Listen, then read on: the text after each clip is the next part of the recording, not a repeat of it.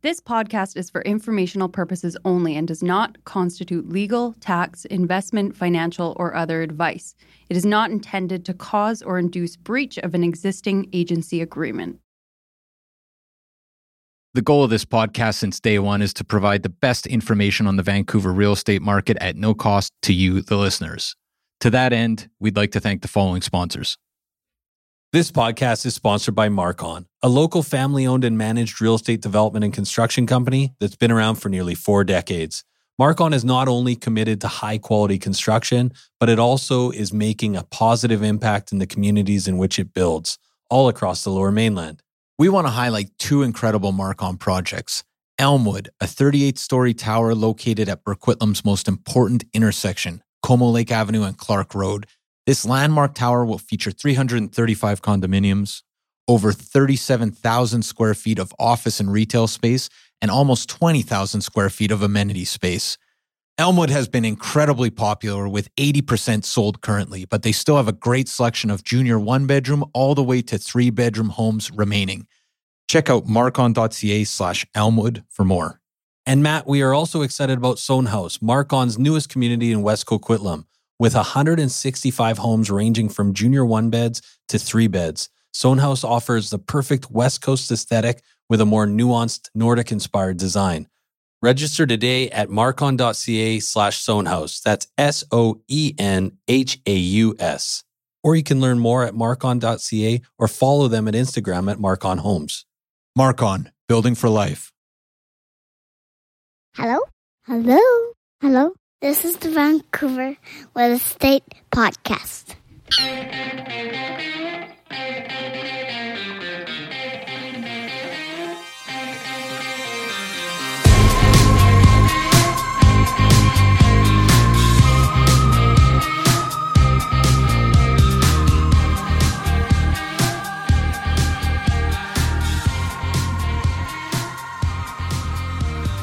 And welcome back to Vancouver Real Estate Podcast. I'm your host, Adam Scalina. And I'm your other host, Matt Scalina. And Matt, today we've got a fascinating episode. We've got David Ley from the University of British Columbia. Yeah, David Ley is a geographer. And one of the interesting things about him is you don't think of geography and, and real estate as kind Right. of coexisting, right? It's urban planners, it's economists. But David Ley has been studying the Vancouver real estate market since the early 70s when he moved here. Wow. And he's he's the go-to. So I mean, So he's you- 40 years plus on yeah. this market. And I mean, it's funny because he's talking about Expo 86 as a turning point. He's looking at local factors in terms of how the real estate market's changed combined with global factors. Right. Very interesting uh, conversation. And we also talked to him a little bit about what the future holds. And for a guy who's been studying it for 40 years, he's, Take he's heed. got a good idea. Yeah, for sure. But the other thing is, Matt, you know, I didn't get a chance to listen to the interview. I'm I'm super excited about that. But Yeah, you were on- you you were I- away. I was away. You had a good chance to chat with him, but I we have been trying to get David on the program for quite some time. He's a busy guy. He's a super busy guy, but his work is fascinating. So you do not want to miss this interview. That's absolutely Um, correct. Before we get to our interview with David, though, uh, did anyone out there get the deal of the month? Yeah, that went out today. Yeah. Uh, so if you've signed up, and a lot of you have, if you signed up to the weekly email list, Yeah. you're going to get a deal every single month. The first one went out today. Can't tell you anything more about it. It's super exciting. It's super exciting. And actually we we comb for deals all the time. We're doing this because this has been feedback from our listeners. People have reached out and said, "Hey, do you have any kind of special deals?" We're just going to put it out once a month. You don't know when it's going to come. You got to be on the list. Sign up. Go to vancouverrealestatepodcast.com and sign up on our mailing list. That's right. Also, Matt, before we get to our interview with David, we did hook up with Junction Media, and they're they're awesome guys. And again, this is a deal just for the listeners of our program. If you're a realtor out there and you want to sign up for social media training, there is a course. It's taking place on November 21st at Blue Hotel in downtown Vancouver. You got to go to real-social.ca, real-social.ca and sign up. At the top, you can sign up, and if you're a listener of the podcast, you're going to get 20% off. Yeah, Connor and Flynn are fantastic. Those guys are great. And anyway, so we're we're happy to connect with them. They're giving our listeners uh, a little bit, of, bit of a deal. Bit of a deal. Yeah, bit of a deal. But Adam, maybe we shouldn't take up too much time here. We got a long talk with David, and it's not to be missed. Absolutely. Enjoy.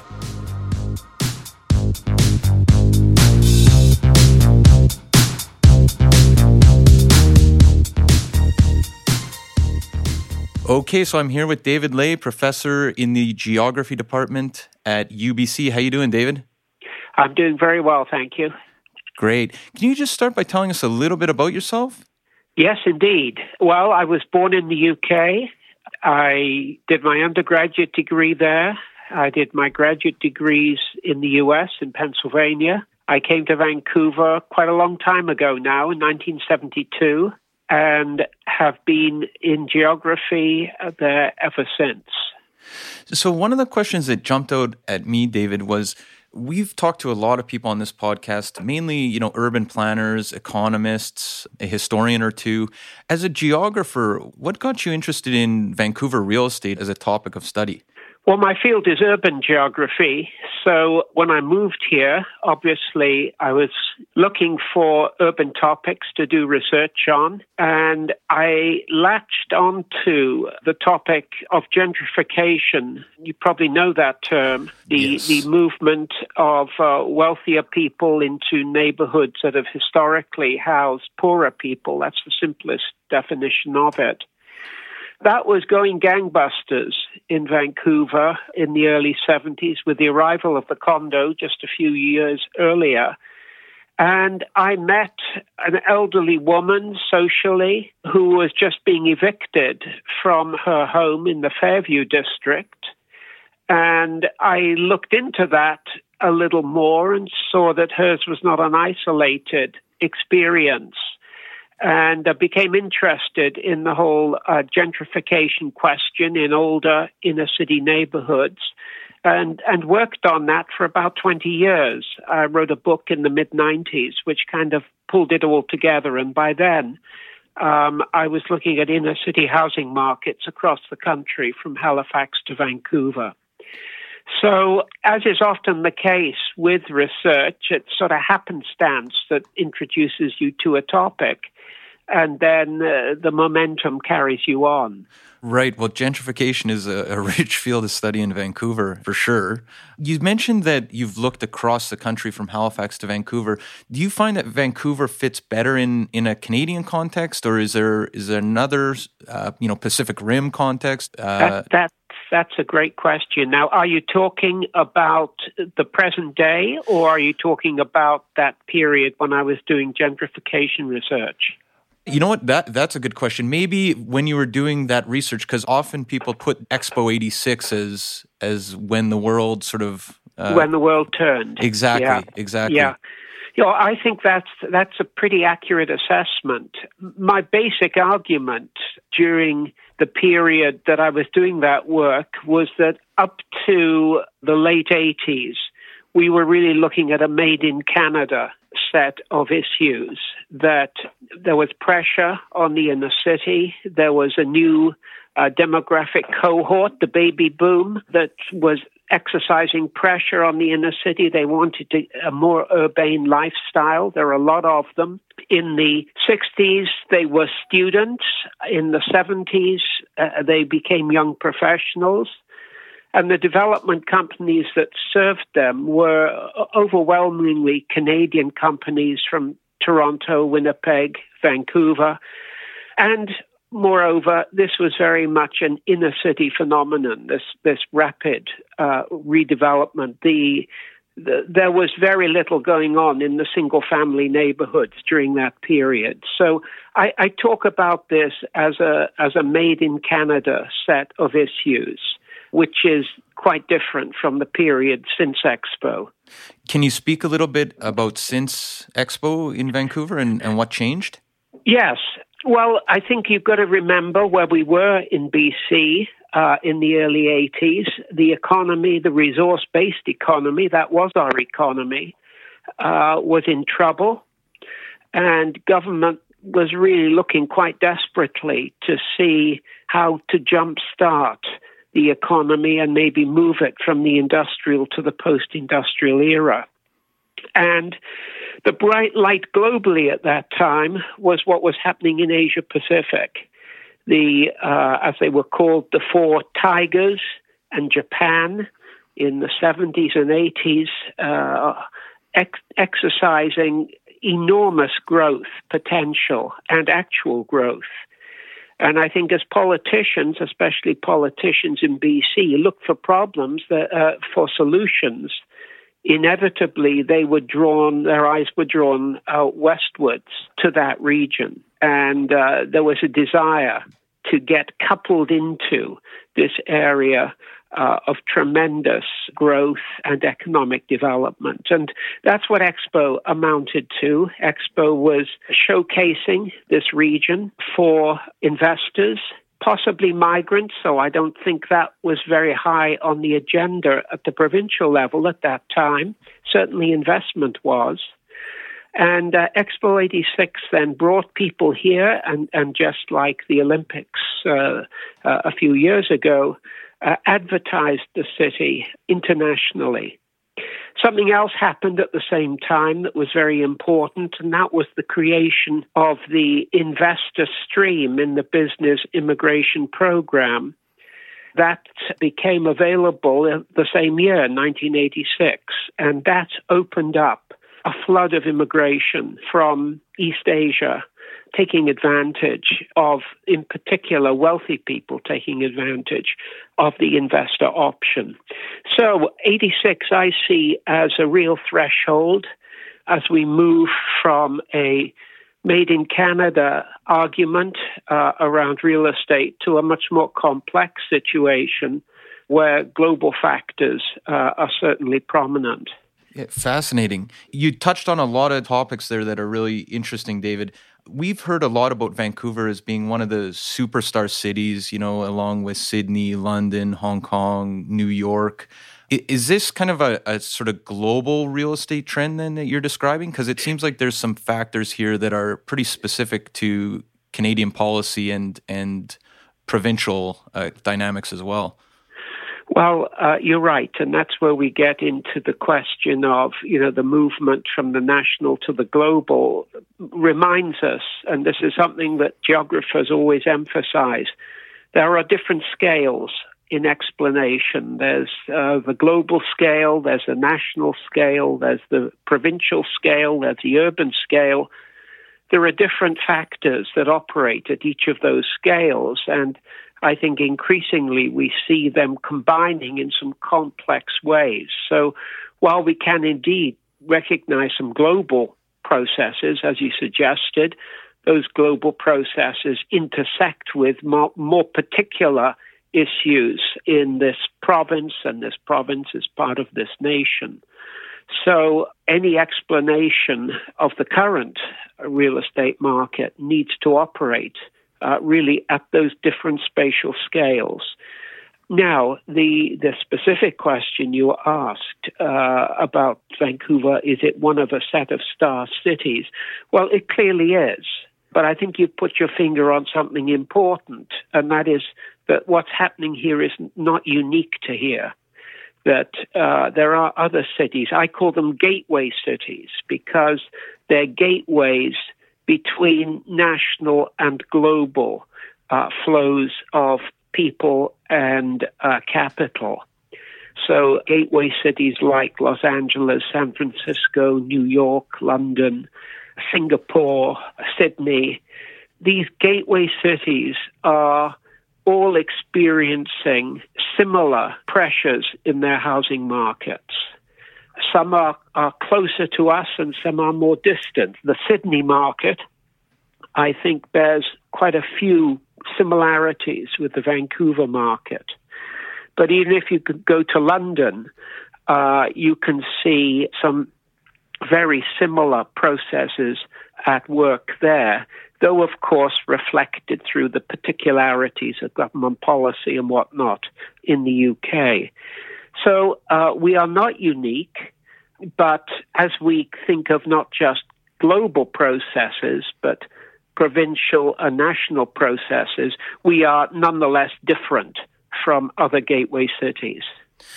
In thinking about gateway cities and sort of how stark the change has been over the last, say, 30 years, it sounds like, with the emergence of these cities, in a lot of ways.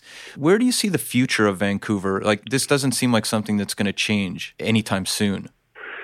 Well, I mean, it depends a lot on how the global meets the local. So globalization and gateway cities go hand in hand. I think an important question is to what extent are there checks and balances on global processes in different jurisdictions? One might look, for example, at Singapore, a city state that we think of as being very, very friendly to the market, and indeed it is. But it nonetheless has a very highly regulated housing market. And in the last five years, has introduced a large number of taxes and other policies to check the kinds of price inflation uh, that we've seen here. And I, I, might add, with some success, they've had 15 consecutive quarters in Singapore of a steady state housing prices. So, you know, looking to the future, it depends, I think, what policy decisions are made. Global processes are, are not going to go away, as, as you implied, but how we engage them, in other words, how the national and provincial scales interact with the global scale, is really up for grabs. It's up for Canadians to decide. Can you speak a little bit more about the types of policies implemented in Singapore? Like, have you looked into that? A little bit, yes, because I've been interested in my research in, in precisely the kind of way you're questioning me now, looking at Vancouver in a bigger context so that we can learn from what's happening in other places. There is uh, a tax uh, similar to our 15% tax here, but there is also a seller's tax, which is an anti speculation tax in Singapore, so that if you buy and sell a property within a short period of time, you are taxed. And you are taxed on a sliding scale. I think the original numbers were if you sold it in less than a year, you were taxed 12%. In less than two years, 10%. And, and so it went on uh, up to, I think, four years. I think the fifth year there was no tax. So you can see the effect there is uh, is to try to check uh, speculative activity. Uh, and there's been a fair bit of talk uh, by the mayor of Vancouver about the need for some kind of speculation tax. I think the Singapore case is quite an interesting one to uh, to follow up on. So um, the, um, the the other thing in Singapore uh, is that there's a differentiation in tax levels for different groups of people. If you are a non-Singaporean, if you are a permanent resident, if you are a uh, native born Singaporean, then the taxes impact you in different ways. Similarly, if the sale uh, involves a second house as opposed to your primary residence, uh, the taxation uh, differs again. So uh, they've introduced uh, a number of levers of this kind, and Singapore, which has had serious booms and busts in the past, they recognize the disruptive effects of that to local economies and local societies. And I think they've controlled it quite effectively. Interesting. Just two more questions here, David, if you have if you have the time. You lived in Vancouver. You said you you moved here in '72. You were very interested in urban geography since then. Would you have ever, say, at in Expo or in the early '90s, predicted where we are now? Has this been a big surprise to you, or? Uh, I think the surprise is the scale of the change. You've been able to see the direction of the change really since about I think it was 1991 that Vancouver prices exceeded Toronto prices. And we've been on an upward uh, trajectory ever since then. But I think the, the persistence of that trend and indeed its, its rapidity in the last few years, I don't think anyone could have expected the the the extraordinary increases in 2015 to 2016. Right. I mean, in hindsight, they become very understandable, but uh, uh, they were not they were not really predictable.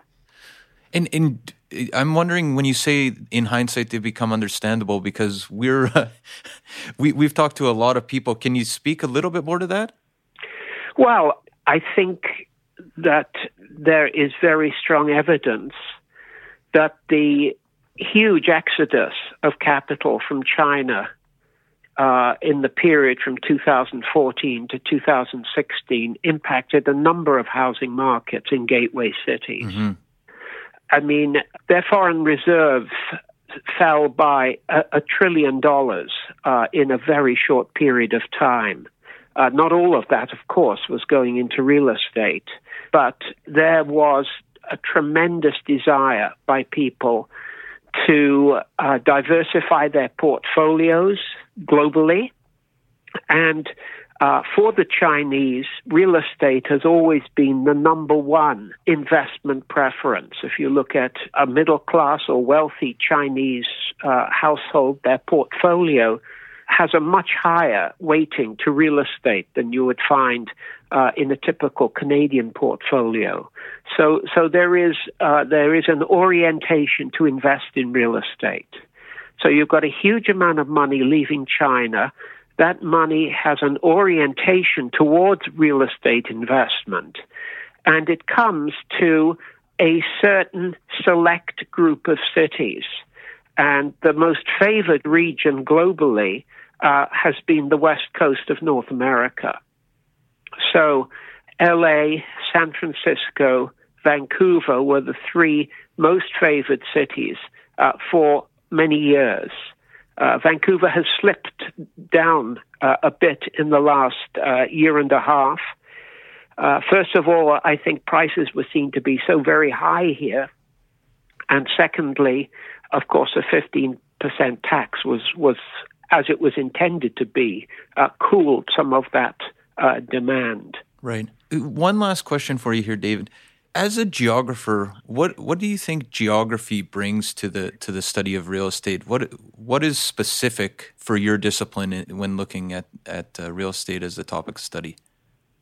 Well, good good question. I think that what I, of course, encounter people from other disciplines uh, in uh, in this research, I think what geography brings is a is a desire to be grounded, a desire to be uh, responsible uh, to evidence, very much evidence driven, mm-hmm. uh, that we find in particular places. I mean, I would contrast that with other positions that seem quite abstract and theoretical and, uh, frankly, not awfully realistic in their assumptions. I think what urban geography brings is a desire to to go to the evidence, to be grounded, to look at uh, real estate markets not in isolation, uh, but in in their contexts, and those contexts include the different scales that we talked about earlier. Right. Uh, the local, the regional, the national, the global. So you bring in all of those scales into the story you tell. Well, fantastic. Maybe we'll leave it there, David. But thank you again so much for your time, and this was uh, this was a great conversation. I think our listeners are really going to enjoy it. Thank you very much. Okay. Have a good day. Nice to chat to you. Bye Absolutely. Bye now.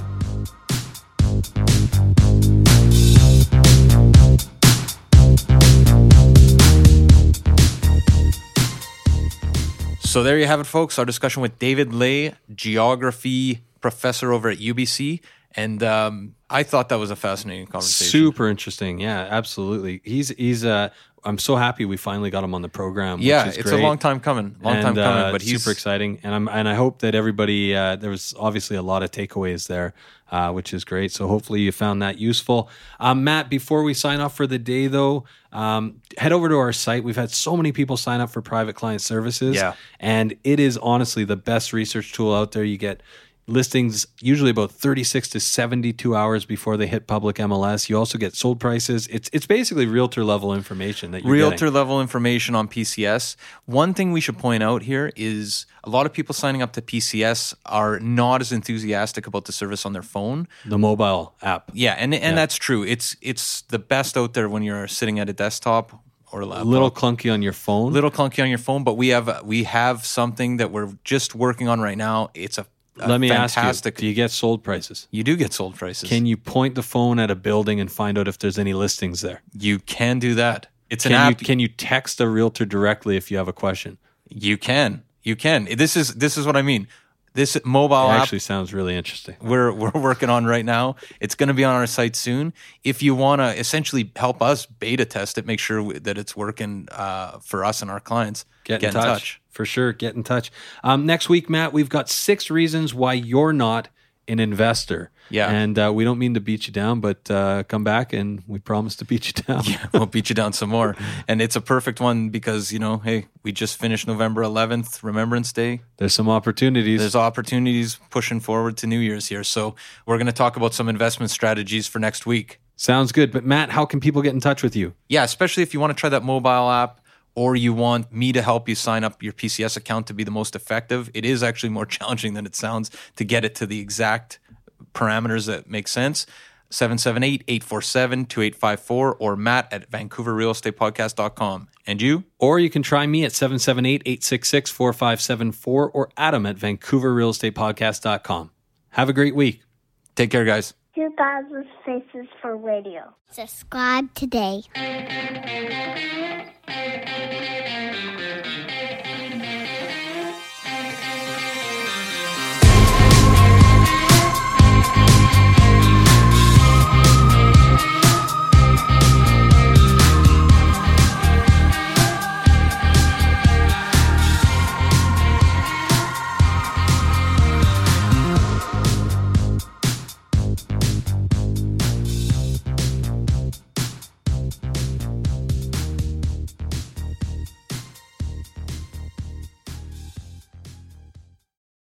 Hey everyone.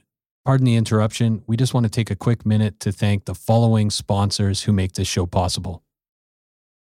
This podcast is sponsored by Common Ground Consulting. Are you developing in the lower mainland? Common Ground Consulting is a development management and consulting company with experience in single family, townhouses, multifamily, and commercial developments. What I love about Common Ground, Adam, is they manage the whole development process from due diligence and feasibility reports for initial purchase of land to completing rezoning, development permits, and building permits. They streamline the whole process with strong relationships with sub consultants and municipalities and a deep understanding of all city requirements. Common Ground Consulting, feasibility and efficiency prioritized every step of the way. Learn more at commonground-consulting.com or 604-807-6419. We are also sponsored by Oakwyn Realty. This is our real estate brokerage, best brokerage in the city, hands down. If you are in the industry, a new agent, an aspiring agent, somebody just looking to make a change, new culture, new energy, new resources, head over to oakwyn.com slash join, type in VRP 2020. That's oakwyn.com slash join, type in VRP 2020. Not only do you get to meet Michael Morgan and the gang, the big wigs over at Oakwyn, you get a huge incentive for first going to oakwyn.com slash join, typing in VRP 2020.